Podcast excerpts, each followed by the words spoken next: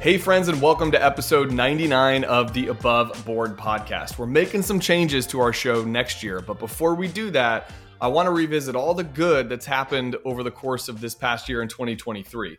We've had some amazing guests to the show Kristen Holmes of Whoop, all the way to keynote speaker and performance coach Alan Stein Jr., and something I've learned uh, from all these conversations and in preparation, in fact, for this episode is that a lot of them have to do with this journey of progress that we're all on. I think as humans, we tend to overwhelm ourselves with perfectionism and doing more and being more and wanting more. That's all great. Uh, I'm a huge advocate for having a growth mindset, as you know, but many of our conversations over the past year can all tie back into the power of consistency, having an open mind to learn from our failures, and focusing on the good of the progress that we've made in our life. Now, in today's episode, you're going to hear from four of my favorite podcasts from 2023. And I'm going to start with the world famous EOS implementer and author of Get a Grip, Mr. Mike Paton. He joined me on episode 71 of our show to talk about failing forward, which is a philosophy I think everyone should subscribe to. And, and he also talks about how perfection is actually the Achilles heel of progress. And most importantly, he discusses how to simplify things instead of overcomplicating life with every little detail. At about minute 15 or so of our show, we transitioned to Matt and I's conversation about mastering the basics. This goes back to episode 95, so just a few episodes ago. And not only are we learning to do the basic things really well, but we want to also learn how to pass these lessons on to our kids. And I think what's really fun about this conversation uh, that Matt and I have is that it ties in perfectly to the next segment of our episode where we hear from Mr. Alan Stein Jr. He joined me on episode 78 of the podcast. He's an author, he's a keynote speaker.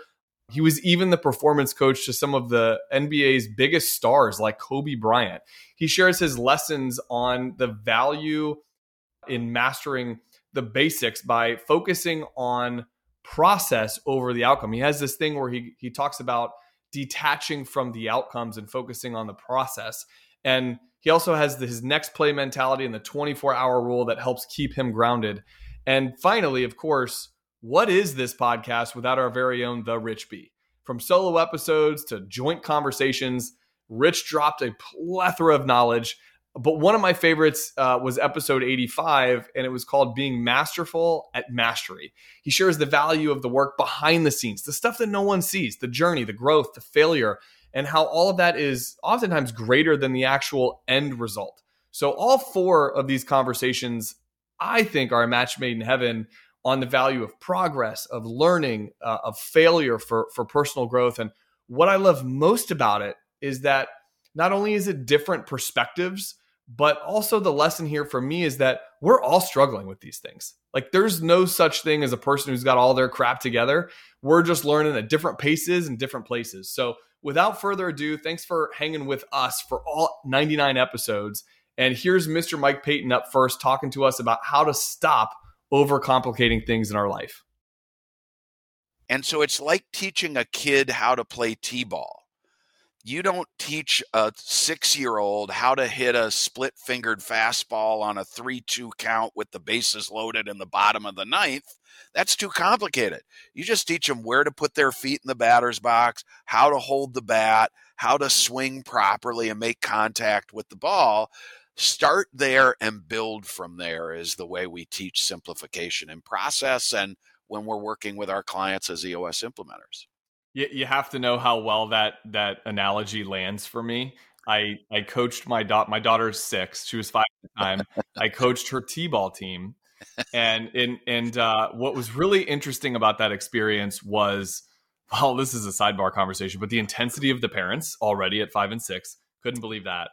But having to, I, I played baseball growing up, and now I'm trying to remember how how would I have wanted to learn this, and then and break this down to really like three to four steps yeah. of what to do when when hitting a baseball for example so that analogy lands really well and i think as as a as a fellow overcomplicator um and and i think another issue that i have that i you know it's something i'm constantly trying to work on is um, this level of like perfectionism that i have like this yeah. expectation of perfectionism it can almost disable you to the point where you can't even make a decision on oh hey we're going to write our core process for how we onboard a you know a prospect to a client.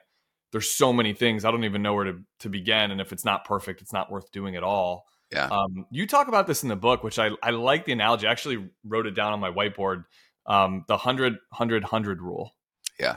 Um, you, would you mind sharing that a little not, bit? not uh, not at all. Um, so when when most so, so i'll start the story by something funny gino said to me right after process was published. Actually right after it was sent to the printer final version i did an event for the local eo chapter here in the twin cities and i keynoted on the subject of process. So deeply steeped entrepreneurship early stage entrepreneurs in this eo chapter because the eo accelerator members were there and it was actually a rally to help very early stage uh, entrepreneurs get going and so it was a huge room very full, very fun. And I gave a 75 minute keynote on the subject of process. And I called Gino afterwards to say, because he wanted to know how it went. And I said, Oh, it we killed it. Everybody loved it, got a lot of positive feedback, really good.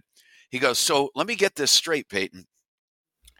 You spoke for 75 minutes to a room full of early stage entrepreneurs about process and they liked it? So, so even Gino is a little circumspect when we talk about this stuff. But the secret here is that every one of us has this view of what a process disciplined organization looks like in our heads, like it's only for corporations and only for government agencies. And so, you know, if your view of process is it says I'm supposed to take my lunch break at 11:15 and I work at the Bureau of Motor Vehicles and there's a line out the door, but because I'm supposed to take my lunch at 11:15, I'm going to take my freaking lunch and piss off everybody in the that if that's your attitude about process, you're never going to work to strengthen your own process component. And mm-hmm. so what we try to do is say that's not process. That's an abomination of process.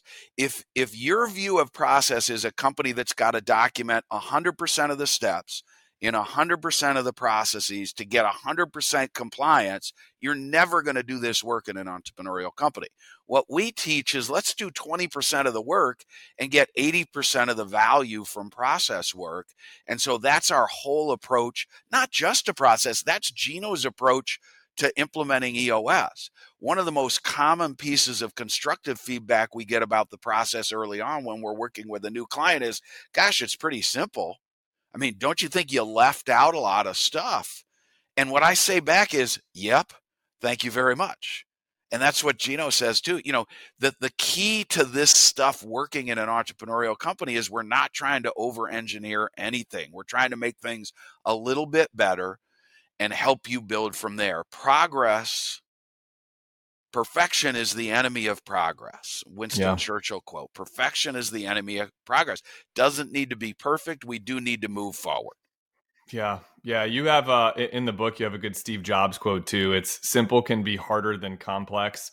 You have to work really hard to get your thinking clean to make it simple. That's right. That's right. Hearing a lot of what you're saying and especially someone that's a perfectionist, you know, and feeling like sometimes you're disabled to even make a decision because because you want it to be per- a perfect step in the right direction. It's like just take the stride, like just take the step, even if it's an imperfect step.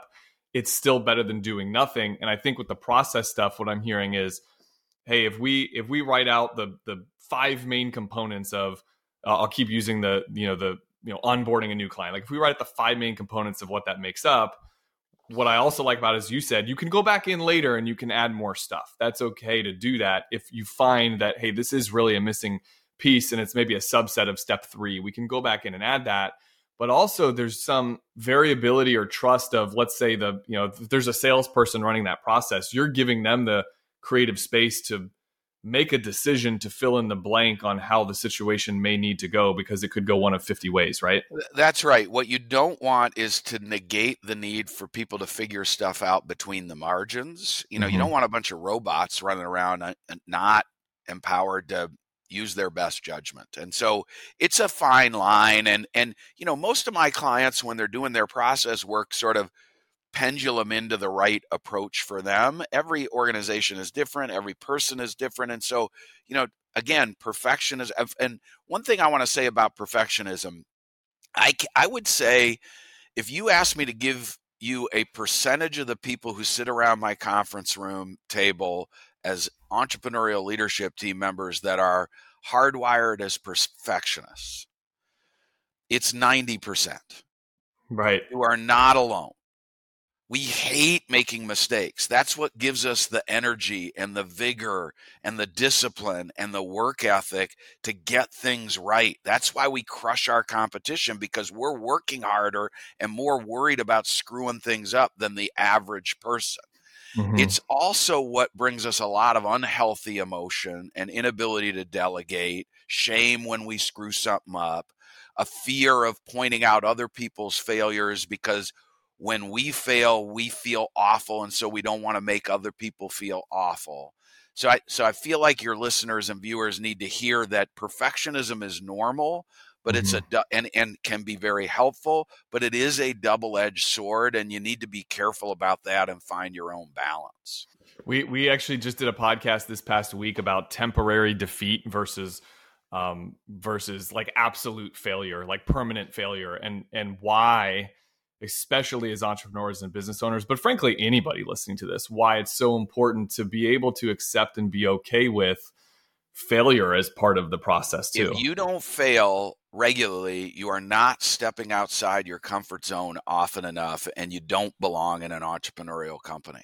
That's yeah. I, I mean I hate to speak in absolutisms, but but I have to on that one.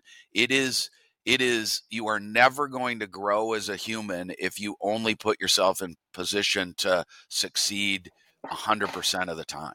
Yeah. Yeah we we talk a lot i think we're i think we paraphrase this from from you all uh, about failing forward yeah. Um, but you know one of the things that that you know, within um, the level 10 meetings and our quarterly rocks meetings so again within the framework of of what's presented in traction and eos is we set these quarterly rocks, both for at the company level and then personal quarterly rocks.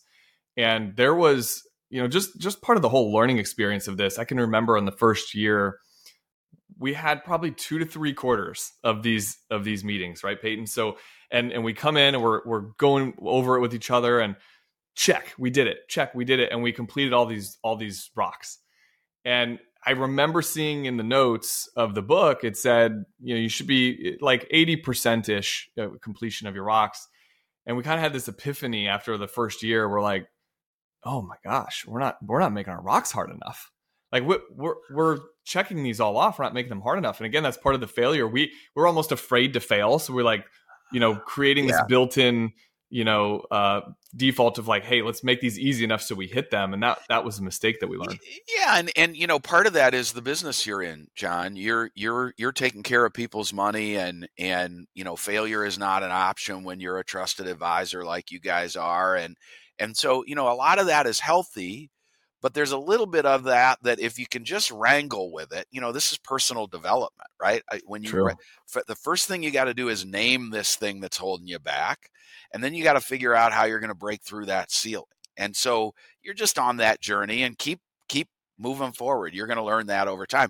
My clients who complete 100% of their rocks are almost always a little more disappointed than when they busted their tail and and and they're able to celebrate 80% you know yeah. Hey we didn't sign up for enough. And that is again that's why i love being surrounded by entrepreneurs because we're never going to be satisfied and we're always pushing one another outside our comfort zones. And you know i didn't i didn't sign up for a journey on a boring merry-go-round where i'm just going up and down on the little pony trying to yeah. grab a brass ring. I signed up to climb mountains. Yeah. And when you climb mountains you fall down mountains. And so let's go do that together man half the battle is is showing up on time, being willing to put yourself in these situations. Like, for example, as a kid, this is why the karate thing is so new for me still because I didn't do that as a kid. I played team sports, and I just always thought that's what you should do. And and I, you know, enrolling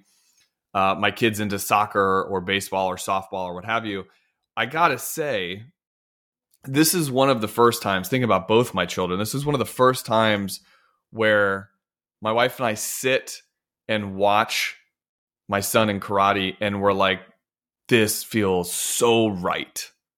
It's one of the first, like, like for example, wow. we did soccer one time, and it was like, mm-hmm. this is just. I mean, these kids, uh, they're not learning the value of team sports yet. I mean, they're way. He's, he's not. He just turned four, but for karate felt so right for a lot of different reasons.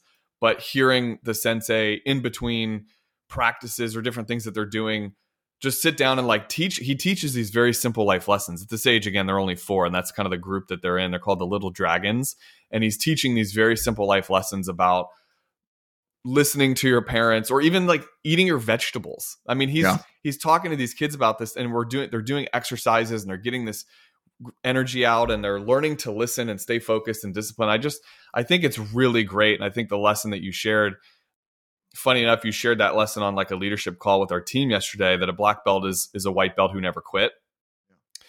So I told I told Sensei Juan this, and and I I shared that with him just because I thought he would appreciate knowing. I always like that. Like if someone says like, "Hey, you had an effect on this yeah. conversation," or like I'd I'd like to hear that. It feels good to hear positive stuff.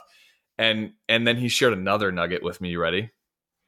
So the nugget that he shared with me is persi- the persistence it, it's about kind of having this mindset and he was comparing it to white belt and, and black belt but it was having the persistence of a black belt but the learning mindset of a white belt. Mm. so i guess this idea that like because when you're a black belt you've theoretically like mastered it right? And that took a lot of discipline to get to that level of mastery yeah. back to that 10000 hour conversation but then still being humble enough to, to then have the learning perspective of a white belt, knowing that you don't, you still don't know everything. You're still always yeah, learning. I, I love that. And I, I forgot even to mention that on the onset of it because it was one of my most favorite things. I don't think I said this yet. This is turning into like, we should have, you know, Sensei on here. This is turning into just a big advertisement for him and his services. He, he's an amazing guy. He has an amazing team. Uh, his his wife um, is just incredible there as well, and, and the whole team he surrounded himself. I have nothing but positive things to say. But um, you know, it kind of goes back to what you just mentioned a second ago, is that a black belt is nothing more, uh, or, or the um, what was it? The, the quote is, a black belt is a master of the basics right? So that's kind of what I was getting back to the beginning of this. Like Bryce couldn't beat anybody up or do all these crazy things, but he's mastered how to stand still without having, you know, the typical kids who are just like wiggle worms and how to be able to drop down and give push-ups and to know when you forgot your to bring your your weapon of the, of the week, you know you're doing push-ups, and that's not mm-hmm. going to happen again. And and and bringing it back to soccer, John was it was really interesting to see once Bryce uh, was doing was doing karate on the regular, and then went out to do go do a team sport.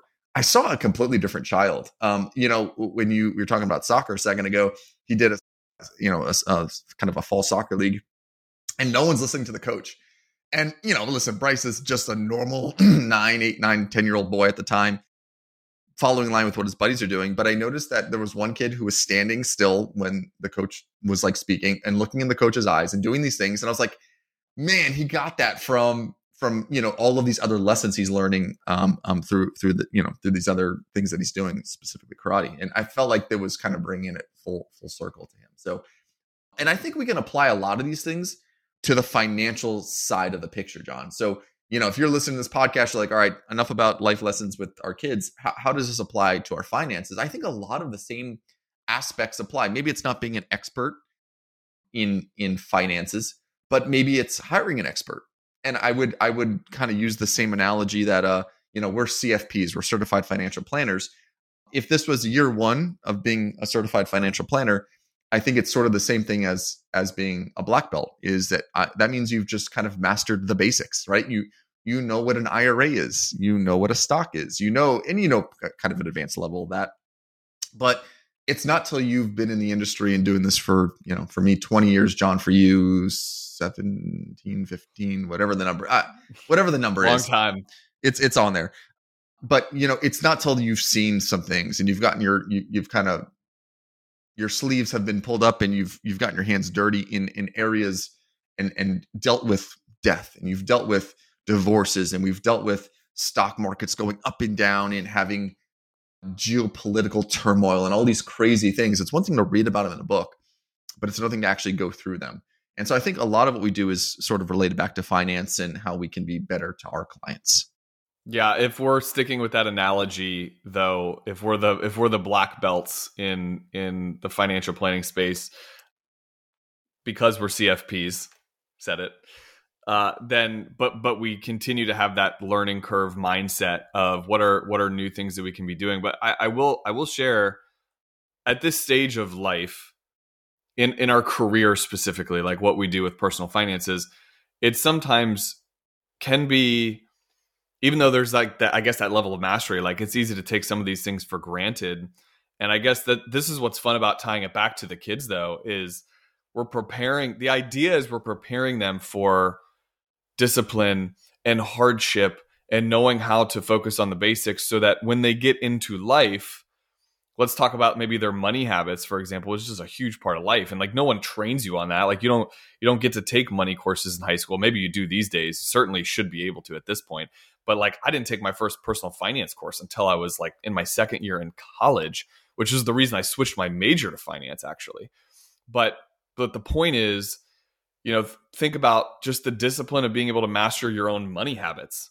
Like that's something you want to see for your kids, whether you're good at that now or you're not good at that, regardless of how of of where your level of mastery is on your personal money habits. We all know that we want to see that be- better for our kids yeah. Right. We we want to see them be able to do that. And I'll just give a really good example. National savings average is, I think, less than 5% or right at around 5% right now. The national saving average which means for every dollar you earn as a family, you're saving five cents on the dollar. That's you and I both know that's not good enough in the realm of, of long term planning. And it's really great to see clients being able to save 20, 30% of what they save. And I think that's, I know it's like a, very simple but granular example of that. Like you you had talked about IRAs and that type of stuff. All that's great, but like just going back to the basics, the simple mastery of like your own emotions of not oh gosh, I want to buy this. I want to the impulsive like I want to go spend this money and saying no no no, no I need to pay myself first. I need to save this dollar. I mean those are I don't know about how, how you're talking money with your yeah, kids, but that's I, I something we're going through. You're right on the right track. And it, uh, like a, a, a a saying comes to mind is you know we, we have a lot of clients that are millionaires. I mean we, we deal in the financial planning business. We have a lot that are that are aspiring to be that way too. It's not just one-sided with our practice. But millionaires don't happen overnight. They happen over time right? It's it's none of our clients and we have close to 300 or so clients. We can look on no one's hit the lottery. No one has well you know really you know bet something huge and, and paid off all of them have the same very common thread for the most part that they they and, and none of them are were, were you know making a million dollars a year in their profession for the most part. They all just had good financial discipline right? It's it's saving. Why do you have to save? Well because you need a rainy day fund so you don't tap into credit cards and start paying massive amounts of interest. It, it is you know making sure that you look at your budget and you are saving a little bit for tomorrow, spending a little bit today because you got to enjoy the ride too, which is I'm a, I'm a very big proponent of. But all of it has, I mean, we have school teachers, we have all types of professionals that have hit that seven digit number.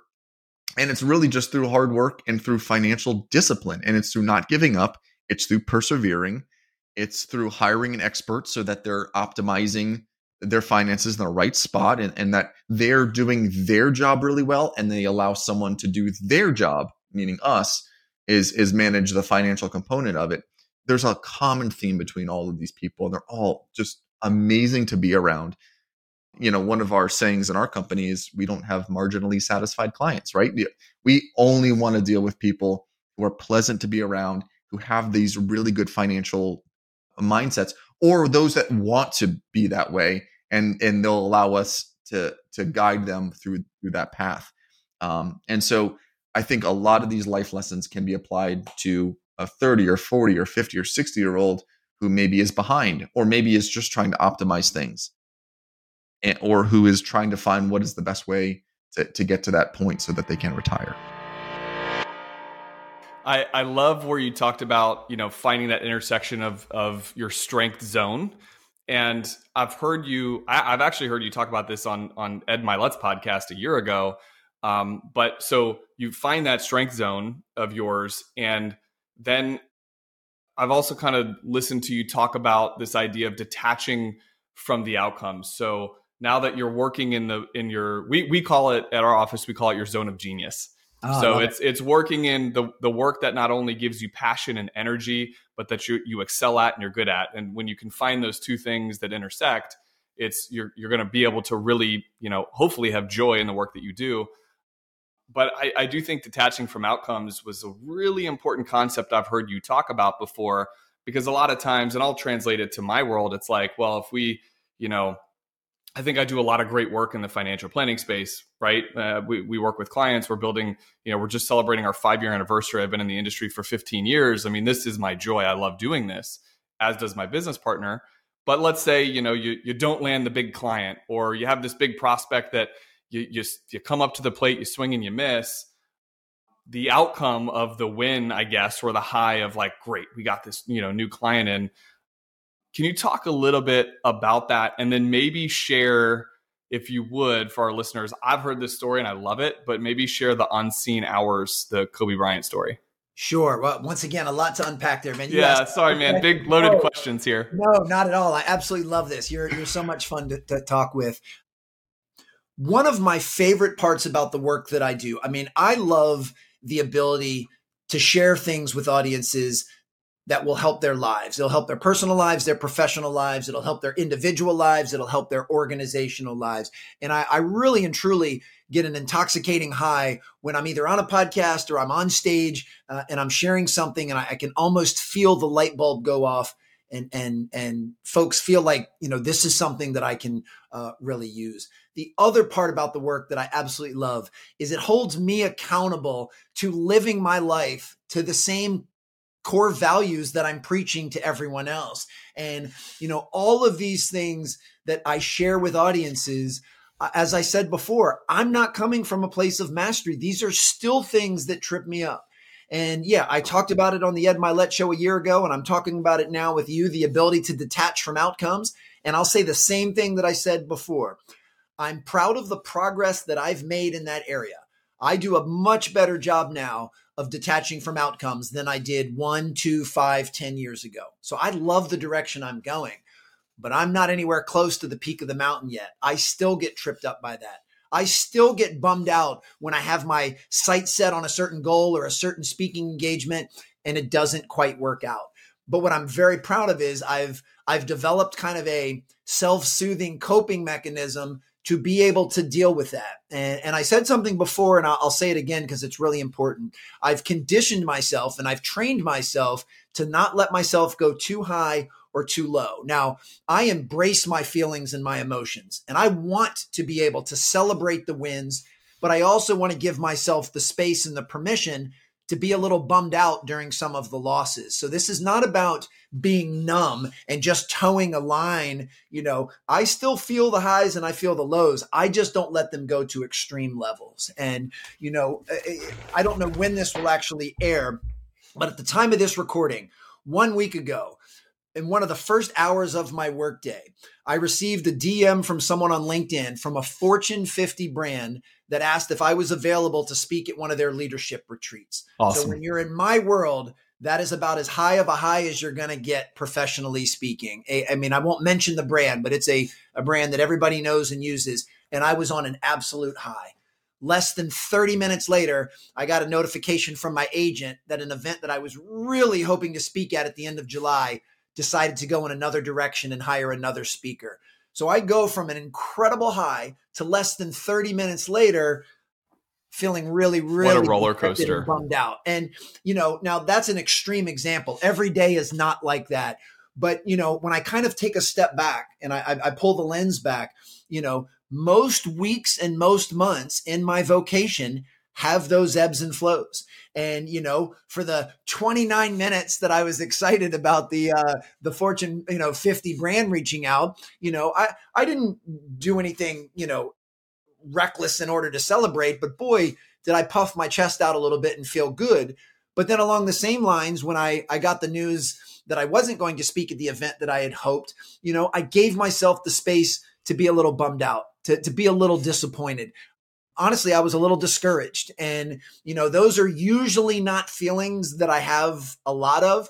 But when I do have them, I don't suppress them. I don't resist them. I don't ignore them. I mm-hmm. allow myself to feel how I'm going to feel. And and it was funny because I I even said that day, you know, and the rest of the day, to be honest, I was a little I was a little bummed out. It knocked me off my game a little bit. But I've also developed something I call the 24 hour rule, which is I cool. never That's allow myself to stay too high or too low for more than 24 hours. So I basically said, you know what, for the rest of the day, if I'm a little grouchy, I'm a little irritable, I'm a little dejected, I'm a little disappointed, I'm a little discouraged, that's okay. That's a human emotion and there's nothing wrong with feeling that. But I also know that I'll sleep well tonight and when I wake up tomorrow, you know, I'll move on to the next play, which is something I preach all of the time and was able to do that. And, and to be honest, haven't thought about that event since just bringing it up right now during this conversation. So that's an example of, you know, I'm, I'm proud of the work that I've made, the self work to allow myself to feel those roller coaster of emotions without them lingering, without them having a, a lasting effect. And I, I also have to acknowledge, you know, that that there are a lot of things in this world that are binary, you know, and in order to have up, you have to have down. In order to have on, you have to have off. Uh, in order to have you know, the joy of someone wanting me to speak on their stage, you have to deal with the disappointment of someone else not wanting you to speak on their stage. Those things have to coexist, just like in sport. That is what makes sport so riveting. At the end of every single game, someone is deemed the winner and someone is deemed the loser. And, you know, what makes winning so joyous, especially winning the big one, the championship, is the fact that it's, you know, juxtaposed with the juxtaposition of losing and mm-hmm. that that's at risk. And and to me that's what can keep things exciting. And uh, yeah so this is all stuff that i'm constantly working on. And back to your original question which i did not forget what helps with this mindset is the detaching of uh, from outcomes. It's learning to love the process. It's it's it's not tying your self worth and your self confidence and your self belief to certain outcomes. Mm-hmm. Because if how you feel about yourself ebbs and flows with all of these external metrics that I just mentioned, that's going to be a roller coaster of a life. And I don't want to be on that roller coaster. I realize that the external results are going to ebb and flow, but that doesn't mean my happiness needs to. It doesn't mean my sense of fulfillment, and certainly not my sense of self worth. Because you know, had I landed that gig that I was hoping to, that doesn't make me any better than I currently am right now. It just means sure. in that instance, the dominoes fell my way. And I have to remember that not getting that gig, or sometimes, you know, the the losses, you know, you can get three or four, or five of them in a row. Mm-hmm. And that's when you really test yourself of I still believe in myself. I still believe in my message and what I do. I've hit a little bit of a streak here but like a shooter in a bad slump, I'm going to get out of it. And I, I don't let my, my positivity or my optimism waver just because I don't get a few of the external results that I had hoped for or had preferred. So learning to detach your value from your performance or from the external results for me has been an absolute game changer. You're, you're what I love about this conversation is that I I know you to be such a a rules based process oriented person as I've as I've listened to you and I've consumed your information over the years. And I, what I was going to ask and I'm glad you said this is like how do you actually like getting a little more tactical how do you actually detach from some of those outcomes? And I love the 24 hour rule. I think that's important for someone someone like myself to hear that and I'm sure a lot of our listeners. I've learned and I'm I'm curious of your opinion of this, but I've learned that I feel the losses way more than I feel the wins. And that's a little bit frustrating when I when I even say that out loud because we've had some monumental things happen at our company. I've had some amazing personal life, you know, developments over the years. And those things happen and I'm like, yeah, okay, great. Like moving on, next thing. You know, I, and and it's almost I'm able to stay very even keel and steady on the wins, but boy, do the losses sure hurt. You know, when when you have like three or four or five losses in a row, it and I, I don't know. I I do think I'm speaking for the audience a little bit too. I think a lot of people sit in their feelings more when they have that loss versus when they have the win.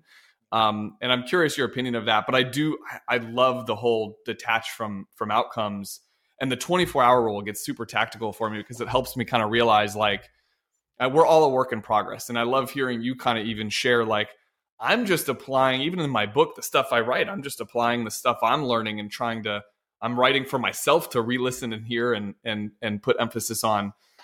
Any any thoughts that comes up for you on that as I as we talk about detaching from outcomes? Oh, uh, so many. This, this is awesome. I'm loving this. I, I I've got a mouthful for you again.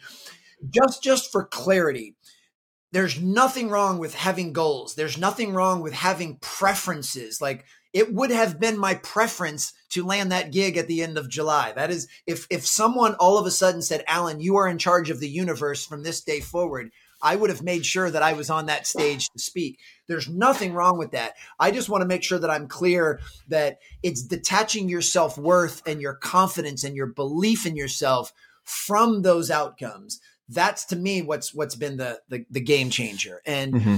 um, as far as the 24 hour rule, I give myself that much room. But to be quite honest with you, it usually ends up just being the two or three hour rule. Usually two or three hours later, I've already conditioned myself to move to the next play. I've I've found something else to be able to focus on or to pursue. Um, I chalk that up as a loss. It wasn't my preference. Um, and and I move on. But I still give myself the space that if I need a full 24 hours to lick my wounds, there's nothing wrong with that. But it rarely takes that that long. And you know, yeah. the, the the ability to have the resilience to move on when preferences aren't met or you don't get the outcomes that you wanted that's that's the game I'm playing, and I, I, take a lot of pride in that. And you know, going back to kind of the the, the speaking business that I'm in. An ideal year for me would be to do 60 paid speaking engagements in a year. I mean, this is my full time vocation. Sure. that's the right amount of volume for me that I feel like I'm staying appropriately full, but I'm also home enough to be a present father with my, my children.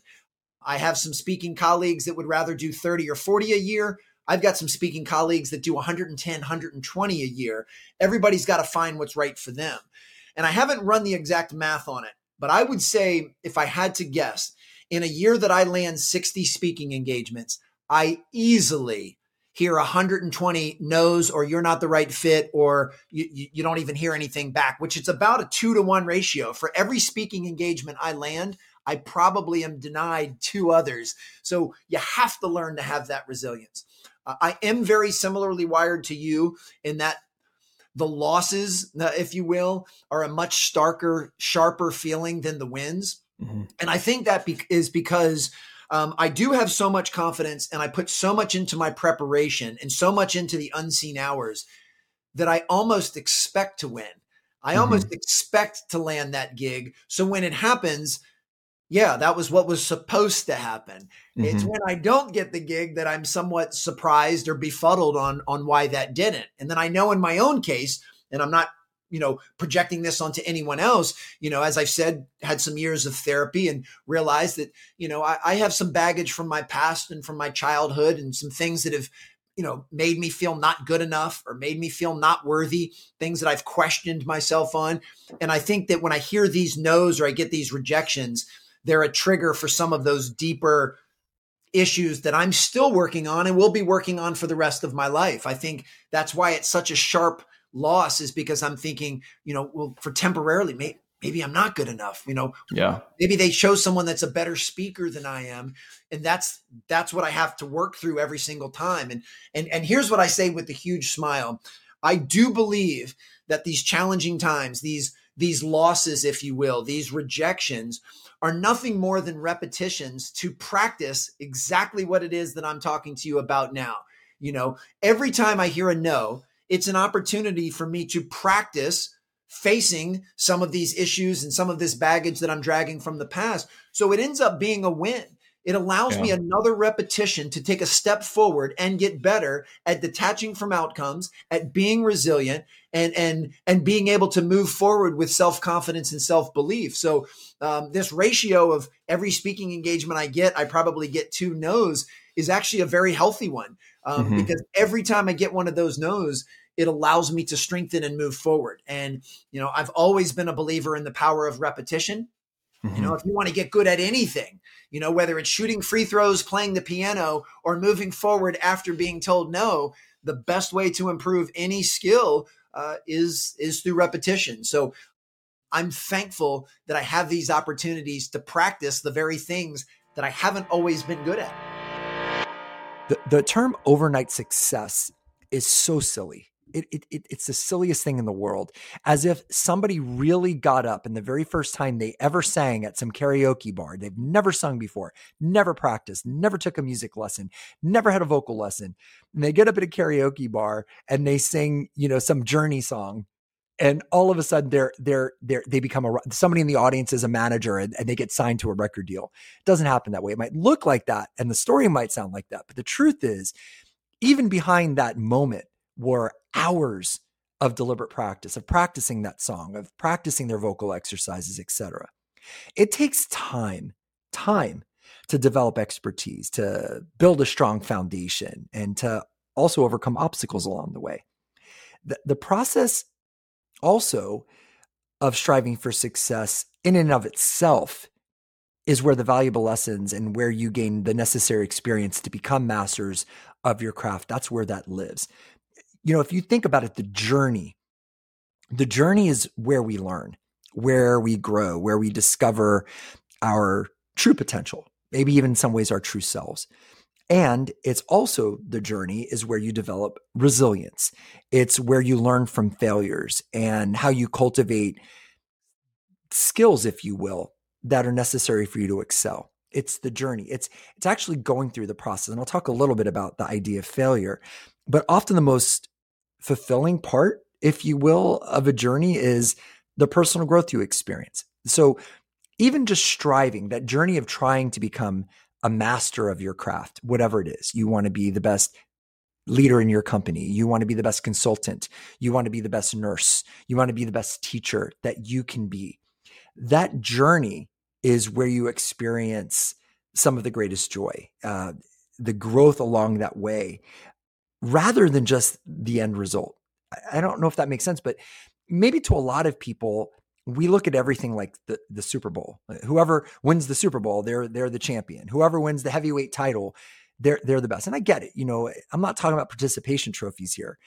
But man, if you're a fighter in in a heavyweight championship fight, you know, if it's back in the day, you know, Ali and Foreman, let's say, or whoever you want to think about, whoever's your your era of boxer, if you're in that ring, you got you earned that place. And and that journey, you became somebody you you you grew into somebody. So let's not underestimate the power in your journey to become masterful at something in what you learn along the way. Um, I would say are five actionable ways to maybe excel in your chosen field. And, and I'm going to support this with a little bit of maybe some research, if you will, or maybe some more quotes than research.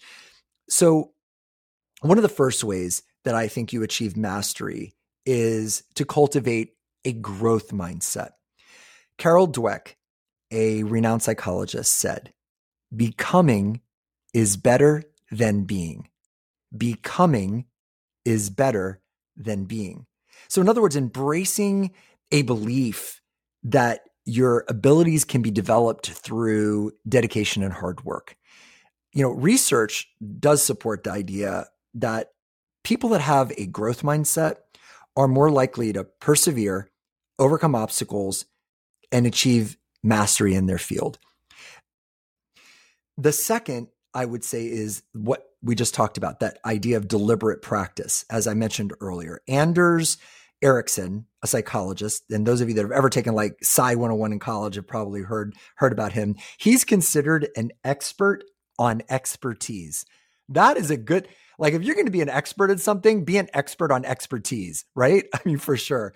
Here's his quote The right sort of practice carried out over a sufficient period of time leads to improvement, nothing else. Listen to that again. The right sort of practice carried out over a sufficient period of time leads to improvement, nothing else. This is the expert on expertise. So that deliberate practice that we spoke about, that's about setting specific goals. I'm going to make this much money. I'm going to sell this much. I'm going to save this much. I'm going to lose this much weight. I'm going to gain this much weight. I'm going to bench press this much. I'm going to shorten my mile from a 17 minute mile to a 14 minute mile. Receiving feedback, talking to the people around you and saying, how do you think I did? Practicing that speech that you want to give in front of somebody. You know, give me some feedback. What could I have done better? Was that funny? Did you understand that story? What did you think of that quote? If if you're trying to get better at at I don't know, you know, a, a sport, having somebody watch you or videotaping did I just say videotaping? I just I just gave my age away. You can always tell when someone my age is talking about recording because we say videotaping. Nothing is on videotape anymore. I realize that.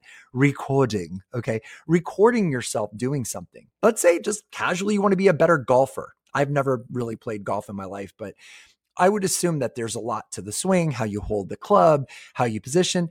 I would imagine recording yourself with your swing and then maybe showing it to someone, a coach or or a golf pro or somebody that can kind of work with you or meeting with them in person. Also, pushing yourself beyond your comfort zone.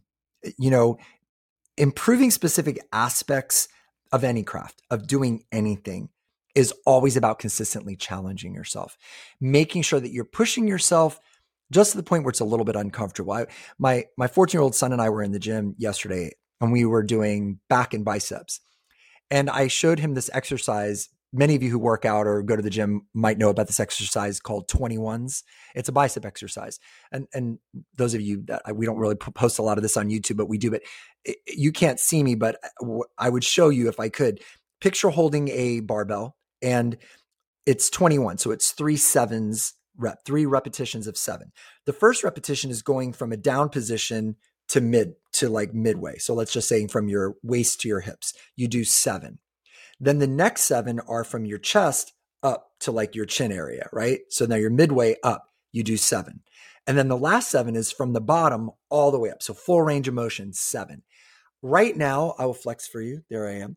Right now, my biceps that actually hurt. My biceps are so sore. I pushed myself out of my comfort. We normally do a few different exercises, but this pushing out of your comfort is what leads to growth. It's what leads to mastery. So let's say I'll, I'll go back to speaking because it's something that I know about and a lot of people stress out about. Let's say you're comfortable speaking in front of a few people, but outside of your comfort zone would be speaking to 20 or more people. So maybe you volunteer at, at your church or your synagogue or your or your or your temple or your mosque where you're going to do a presentation or a community center where you're going to do a presentation in front of 30 or 40 strangers and this pushes you out of your comfort level. You do that enough, then you start to grow. I would say the third way after that. So we we have the first two. So we have the growth mindset. We've got deliberate practice. I would say the third way is embracing failure. Here's a quote for you. Thomas J. Watson Sr., the founder of IBM. I wonder how Thomas J. Watson Sr. feels about IBM. IBM, that's a, that was a gigantic company, still is, I guess. If you want to increase your success rate, double your failure rate. I got to tell you, when I saw that quote, it made me uncomfortable because I don't like to fail. I, I, I, dread failure. That stresses me out. That speaks to all the voices inside of our heads from the time you were a child, where if you had a critical parent or a, a difficult teacher or, or a coach that was not kind to you or whatever, that, that idea of failure for most of us is counterintuitive to success. But listen to this quote again. If you want to increase your success rate, double your failure rate.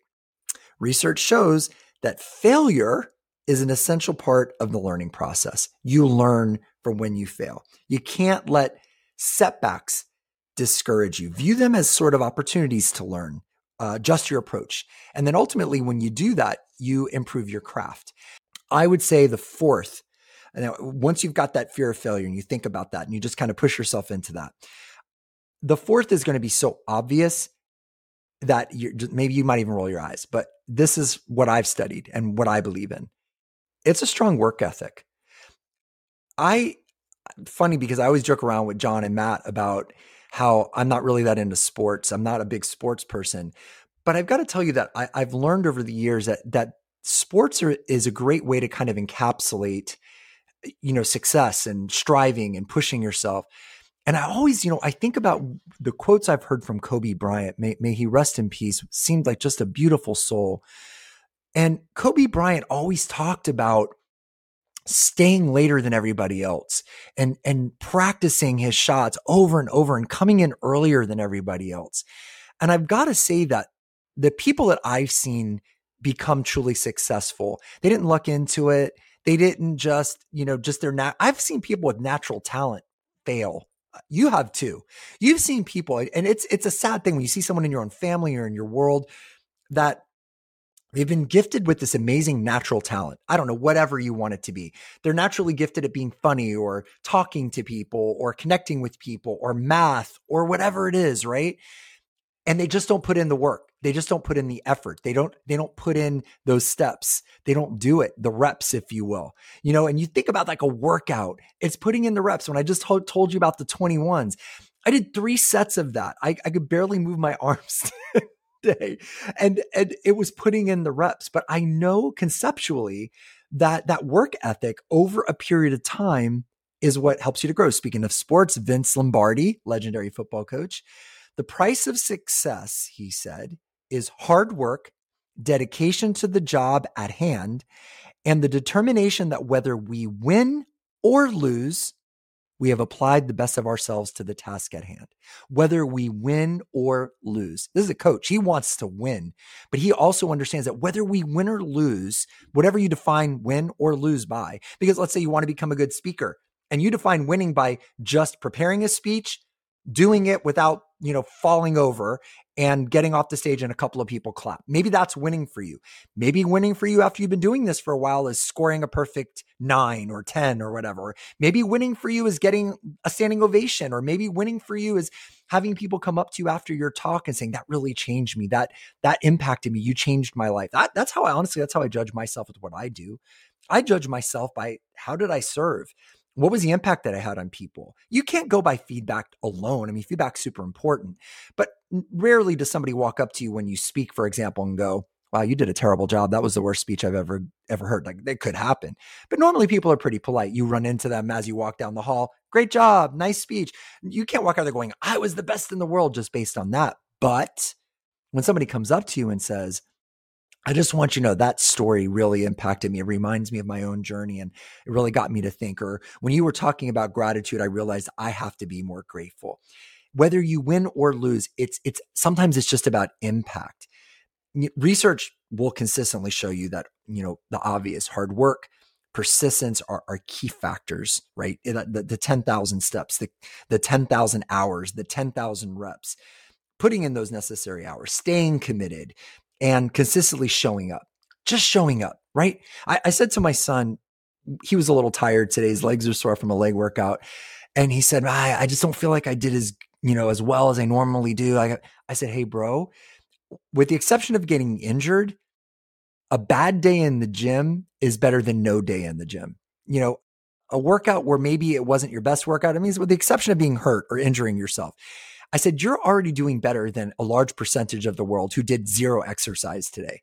So, kind of letting yourself feel that worthiness, if you will, I guess that's okay to say. And, and you get some feeling of worthiness by just putting in the hours, by showing up. If you showed up, that's you get points for that. I'm not big on participation trophies, but man, even when you're struggling, you're having a tough time, you're like, I showed up, I put in my hours, I did the best with what I had is kind of giving yourself that peace. And I, I would say the fifth is really about how, who you surround yourself with. I don't know if you have ever li- listened to Jim Rohn, Jim Rohn, R O H N, probably one of the most unique motivational business speakers. A lot of people base their stuff on Jim Rohn, base their, con- I mean, honestly, Anthony Robbins, Tony Robbins, who's, you know, a gazillionaire and has spoken in front of hundreds of thousands of millions of people probably at this point. He he credits Jim Rohn with a lot of his beginning stuff. I love this particular quote from Jim Rohn. You are the average of the five people you spend the most time with. Listen, if you're a parent and you've got a kid, well, yeah, I guess if you're a parent, you have a kid, right? you know, you're a parent, you've got kids, share that with them. Let them know that. It's something that's been very powerful, very powerful conversation I've had with my 14 year old son. We've been talking a lot about that. And he's really been very vigilant about who he is spending most of his time with. And and I've noticed a change in him. And I've noticed that he said to me, Dad, this quote's really changed me. Research indicates that the people we surround ourselves with will definitely impact our success and maybe even more important, our mindset. Man, that was good stuff. I really hope you enjoyed listening to these conversations as much as I did. Our milestone episode number 100 is up next, and I cannot wait to see you there. Our listeners are the driving force and the motivation behind why we continue to record these episodes and film content for you. So, cheers to you. We'll see you next week.